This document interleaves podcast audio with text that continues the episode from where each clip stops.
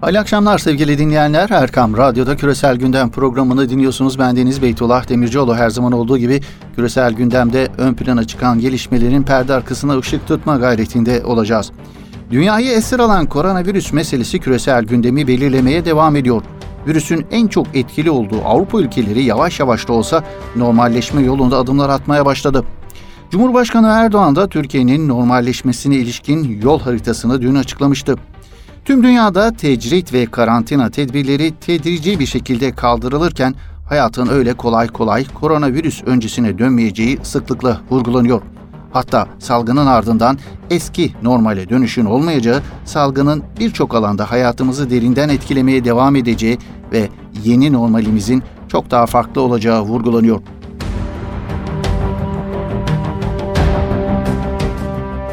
Evet dünya bir taraftan yeni normaline alışmaya çalışırken diğer taraftan da koronavirüsün uluslararası ilişkiler üzerindeki etkisinin ne olacağı tartışılmaya devam ediyor. Koronavirüsün dünya ekonomisine faturası gerçekten çok ağır oldu. Tüm ülkelerin ekonomileri büyük yer aldı. Koronavirüs ile mücadelede başarısız olan yönetimler iktidarlarını kaybetmekle karşı karşıya. Trump yönetimi koronavirüs ile mücadelede sınıfta kalan yönetimlerin başında geliyor. Trump, koronavirüs ile mücadelesindeki başarısızlığın faturasını Kasım ayında gerçekleşecek seçimlerde ödeyebilir yorumu ön plana çıkıyor. Trump'ın koronavirüs sürecini iyi yönetememesi sebebiyle kamuoyu yoklamalarında ciddi oy kaybı yaşadığı görülüyor. Koronavirüsün siyasi faturasını ödemek istemeyen Trump ise salgının neden olduğu ekonomik faturayı Çin'e ödetmek istiyor.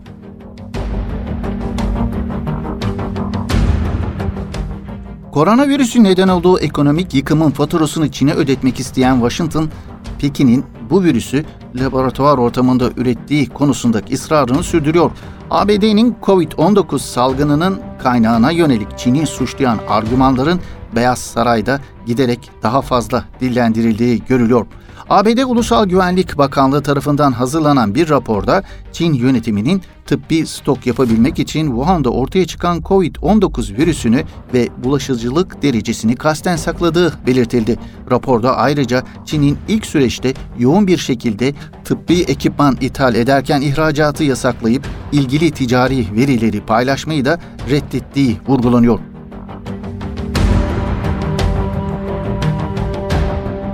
Evet Amerika Birleşik Devletleri'nin koronavirüs meselesi üzerinden başlattığı kampanya öyle gözüküyor ki Pekin yönetimini tedirgin etmiş.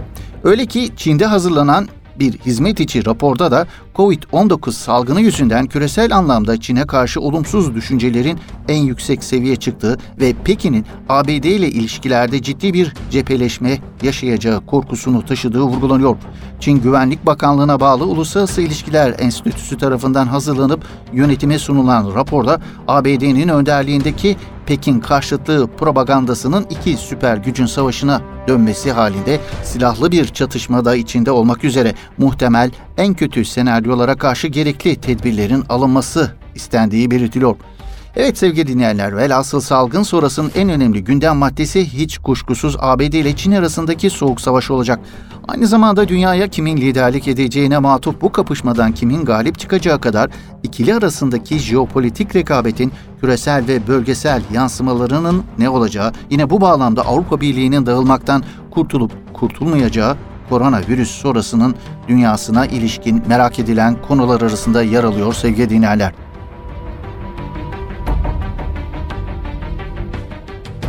Salgın sonrasının en hareketli geçmeye aday bölgesi hiç kuşkusuz Ortadoğu olacak. Yıllar boyu bölgenin kan gölüne dönmesinin en önemli sebeplerinden biri olan petrolün dramatik şekilde düşen değeri hatta sudan daha ucuz hale gelmesi bölgedeki hesaplarını petrol üzerine yapan küresel güçlerin politikasında önemli bir değişikliğe gitmelerine neden olup olmayacağı tartışılıyor.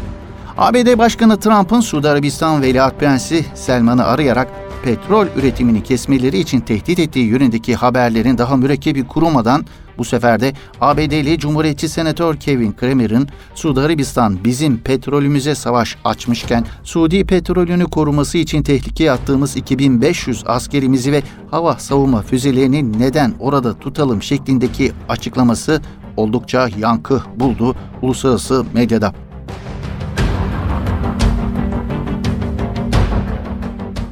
Bir diğer küresel güç Rusya'nın salgın sonrası Orta Doğu politikasının ne olacağı merak edilen bir başka konu.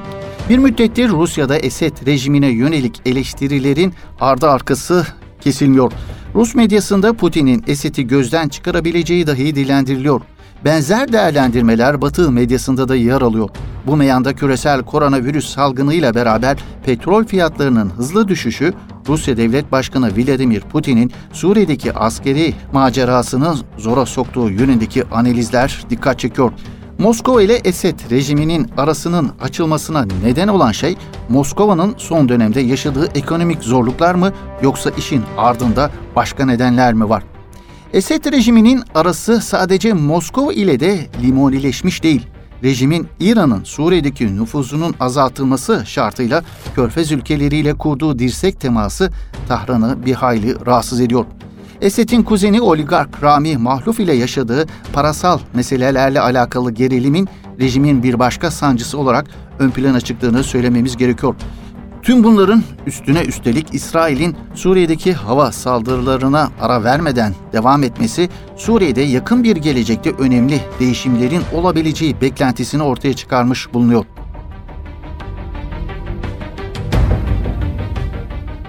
hem bölgesel hem küresel aktörlerin dahil olduğu bir güç mücadelesine sahne olan Libya'da önümüzdeki süreçte neler yaşanacağı en çok merak edilen konulardan bir diğeri.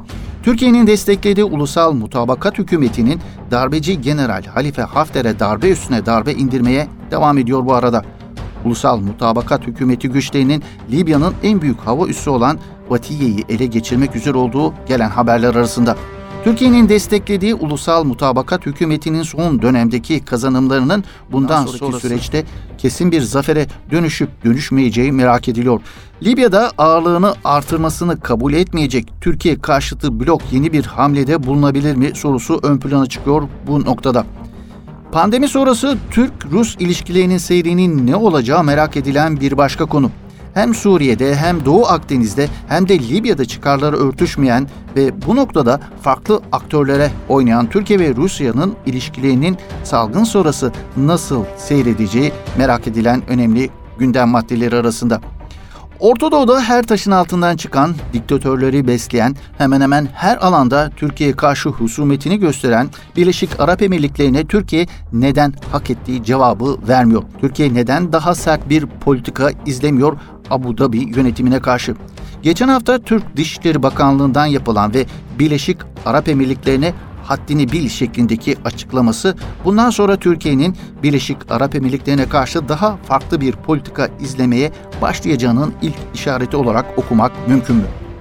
Evet, küresel gündemde tüm bu sıcak başlıkların detaylarını koronavirüs sonrası ön plana çıkan soruları program konumuza yönelteceğiz. Konumuz TRT World Programlar Direktörü, Ortadoğu uzmanı, gazeteci, yazar Bora Bayraktar olacak sevgili dinleyenler.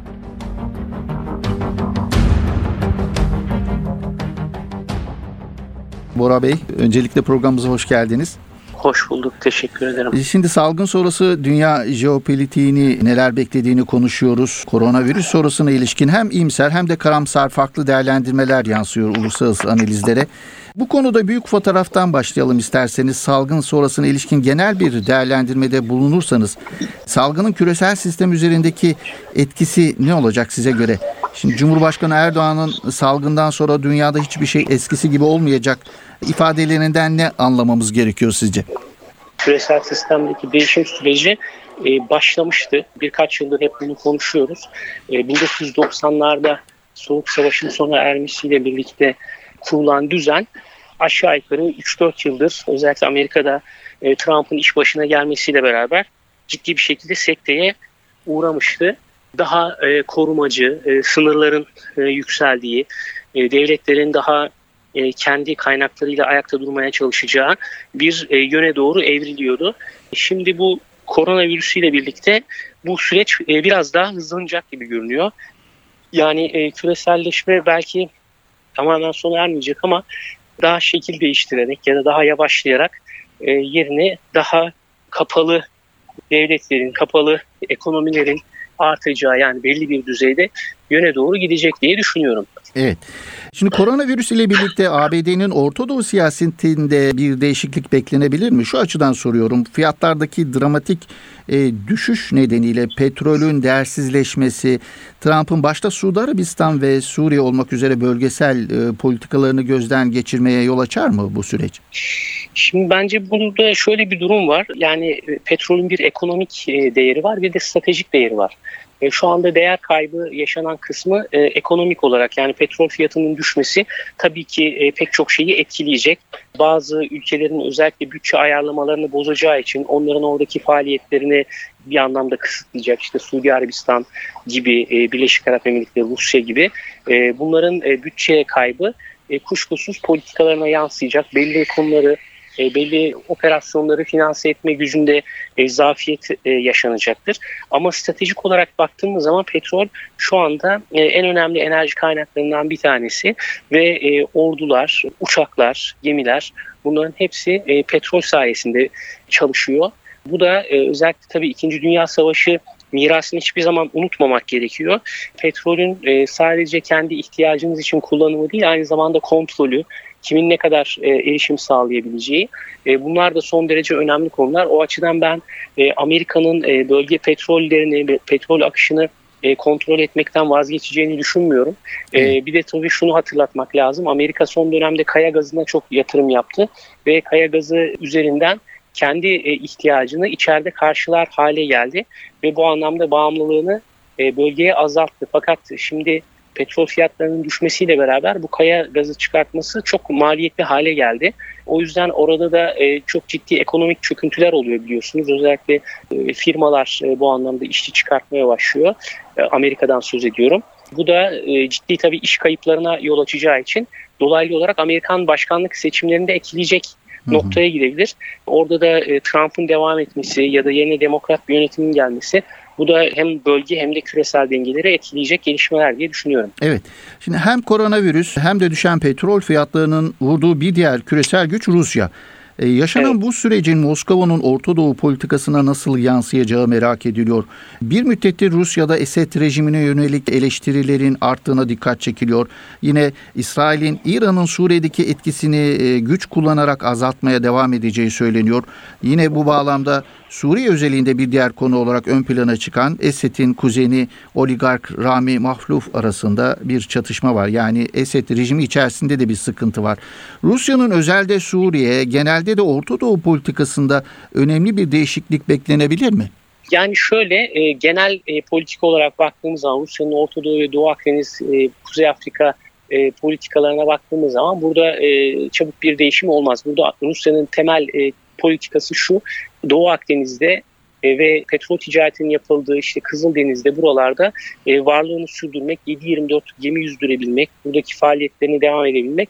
Bunun için de e, burada üst edinme, Suriye'deki gibi Libya'da belki yönde çabaları var. Bunlar kısa vadede değişmez. Fakat Suriye özeline baktığımız zaman son günlerde ki haber ve yorumlara da referansta bulunarak şu söylenebilir. Esad rejimine verilen destek konusunda ciddi bir kırılma söz konusu olabilir e, önümüzdeki dönemde. Şimdi hem Rusya hem de İran Esad'ın son dönemde e, yapmış olduğu adımlardan rahatsız. Şunu söyleyelim, Türkiye ile yapılan ateşkes anlaşmasını bozmaya çalışması ve e, Putin'i bu anlamda zor duruma düşürmesi, bunu da Birleşik Arap Emirlikleri finansmanıyla yapıyor olması Esad'ı e, bu anlamda Moskova'nın nezdinde e, ciddi bir şekilde e, sıkıntılı duruma düşürdü.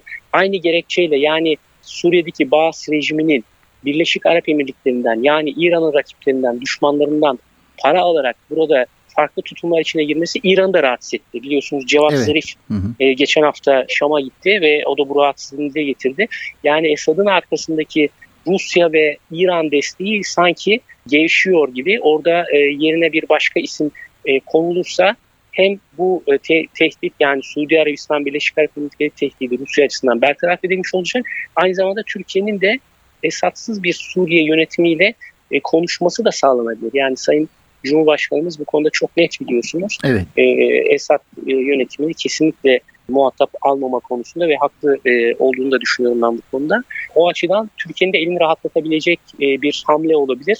E, bu açıdan e, önümüzdeki günler Suriye'de ciddi bir değişiklik söz konusu olabilir. Bora Bey, Libya hem bölgesel hem küresel aktörlerin dahil olduğu bir güç mücadelesine sahne oluyor. Türkiye'nin desteklediği ulusal mutabakat hükümetinin darbeci general Halife Hafter'e karşı son dönemdeki kazanımları e, bundan sonrası süreçte kesin bir zafere dönüşebilir mi? Yoksa Libya konusunda Libya'nın karşısında e, yer alan bloğun yeni bir hamlesi gelebilir mi? Yani dün Cumhurbaşkanı Erdoğan Libya konusunda olumlu haberler gelebilir tarzında, müjdeli haberler gelebilir tarzında bir e, yorumu olmuştu. Ne dersiniz? Evet. Şimdi burada tabii biz Türkiye açısından ve Libya'daki meşru hükümet açısından tam bir zafer e, beklentisine kendimizi sokarak fazla imsar davranmış oluruz. Bunu söylemek lazım ama e, Türkiye'nin verdiği destekle buradaki darbeci Hafter'e karşı çok ciddi zararlar verildi ve onların aslında tam bir zafer kazanması engellendi. Yani bu çok önemli. Maalesef e, buradaki meşru hükümete sözde destek veren pek çok ülke burayı yalnız bırakmış durumda. Sadece Türkiye'nin burada meşruiyet anlamında, uluslararası hukuk anlamında e, tavır koyduğunu ve çok etkili olduğunu ve Hafter'in ilerleyişini durdurarak e, tersine çevirdiğini görüyoruz. Burada e, stratejik e, kazanımların sağlanmasıyla beraber e, bir dengeye e, doğru gidiliyor. Aynı zamanda Hafter'in kendini devlet başkanı ilan etmesi e, ve darbeci olduğunu da tescil etmesi bu anlamda arkasındaki en azından Batılıların bir anlamda farklı bir tavır içine girmesine yol açabilir. Burada bizim bekleyeceğimiz başarı tarafların masaya oturmasını sağlamak olabilir. Yani Berlin'de sonuçsuz kalan ateşkes görüşmelerinin tekrar canlanması ve e, burada belli bir statükonun korunması Türkiye için ve e, Libya'daki meşru hükümet için yeterli bir kazanım olacaktır şu aşamada diye düşünüyorum. Evet. Şimdi Orta Doğu'da her taşın altından çıkan diktatörleri besleyen e, kabile devleti hüviyetindeki Birleşik Arap Emirlikleri her yerde Türkiye'nin karşısına çıkıyor.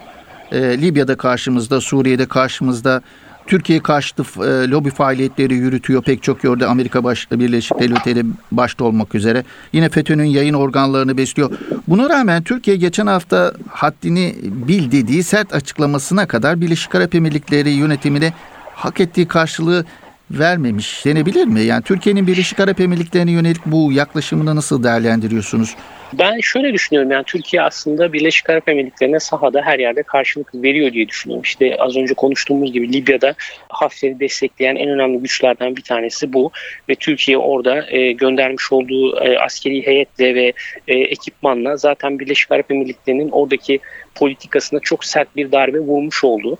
Ama tabii ki söylem düzeyinde e, Türkiye'nin böylesine bir şeyhlikle bu kadar ağız dalaşına girmesi bana göre Türkiye'nin büyüklüğüne çok da uygun olmaz ama tabii gerektikleri zamanda işte Sayın Dışişleri Bakanı'nın yapmış olduğu gibi cevap veriliyor. Bence önemli olan sahada bunlara cevap vermek ve aynı zamanda afişe etmek. Birleşik Arap Emirlikleri tek başına hareket eden bir ülke değil. Onun arkasında çok daha farklı güçler var. Yani daha açık söylemek gerekirse İsrail çok yakın ilişkili içerisinde oldukları biliniyor. Dolayısıyla burada Türkiye hem e, Filistin'de uygulamış olduğu politikayla, e, Gazze'ye ve Filistin'e vermiş olduğu e, siyasi destekle, e, Libya'da meşru hükümete, Suriye'de e, Esad'a karşı e, ortaya koymuş olduğu tavırla her alanda Birleşik Arap Emirlikleri'ne ve onunla birlikte hareket eden güçlere Türkiye gerekli cevabı veriyor, vermeye de devam edecektir diye düşünüyorum. Son soru olarak pandemi sonrası Türkiye-Rusya ilişkilerinin seyrinin ne olacağı merak edilen bir başka konu. Hem Suriye'de hem Doğu Akdeniz'de hem de Libya'da çıkarları örtüşmeyen farklı aktörleri oynayan Türkiye ve Rusya ilişkileri önümüzdeki dönemdeki ilişkileri ne yönde seyreder sizce? Şimdi burada tabii bir bilek güreşi olduğunu görüyoruz. Özellikle İdlib'deki Türkiye'nin son Barış Pınarı Harekatı'nda bu açıkça ortaya çıktı. Sizin de ifade ettiğiniz gibi farklı anlaşamadığımız noktalar var ama anlaştığımız konular da var. Bunları Türkiye ve Rusya ayrı kategorilerde ele alarak kompartmanlaştırma diyoruz buna. E, anlaştığı konularda anlaşıp e, anlaşamadığı konuları da belli bir noktaya getirme konusunda bugüne kadar başarıya ulaşıldı. Bana göre en büyük kriz İdlib'deki Türk Silahlı Kuvvetleri'ne yönelik e, saldırıydı. Rejime verilen destekti. E, bunu da Sayın Cumhurbaşkanı'nın e, Putin'le yaptığı son görüşmede bir e, ateşkese bağlanmış oldu. O da şunu gösteriyor. Yani Rusya e, Türkiye'yi e, kaybetmeyi çok da göze alabilecek durumda değil. Aynı şekilde Türkiye'de Rusya ile bir çatışmanın savaşmak istemiyor.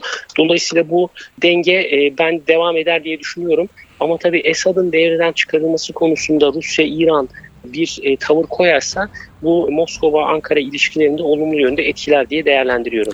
Evet Ortadoğu uzmanı gazeteci yazar Bora Bayraktar Bey'e bu değerli katkılarından dolayı çok teşekkür ediyoruz Bora Bey. Sağ olun.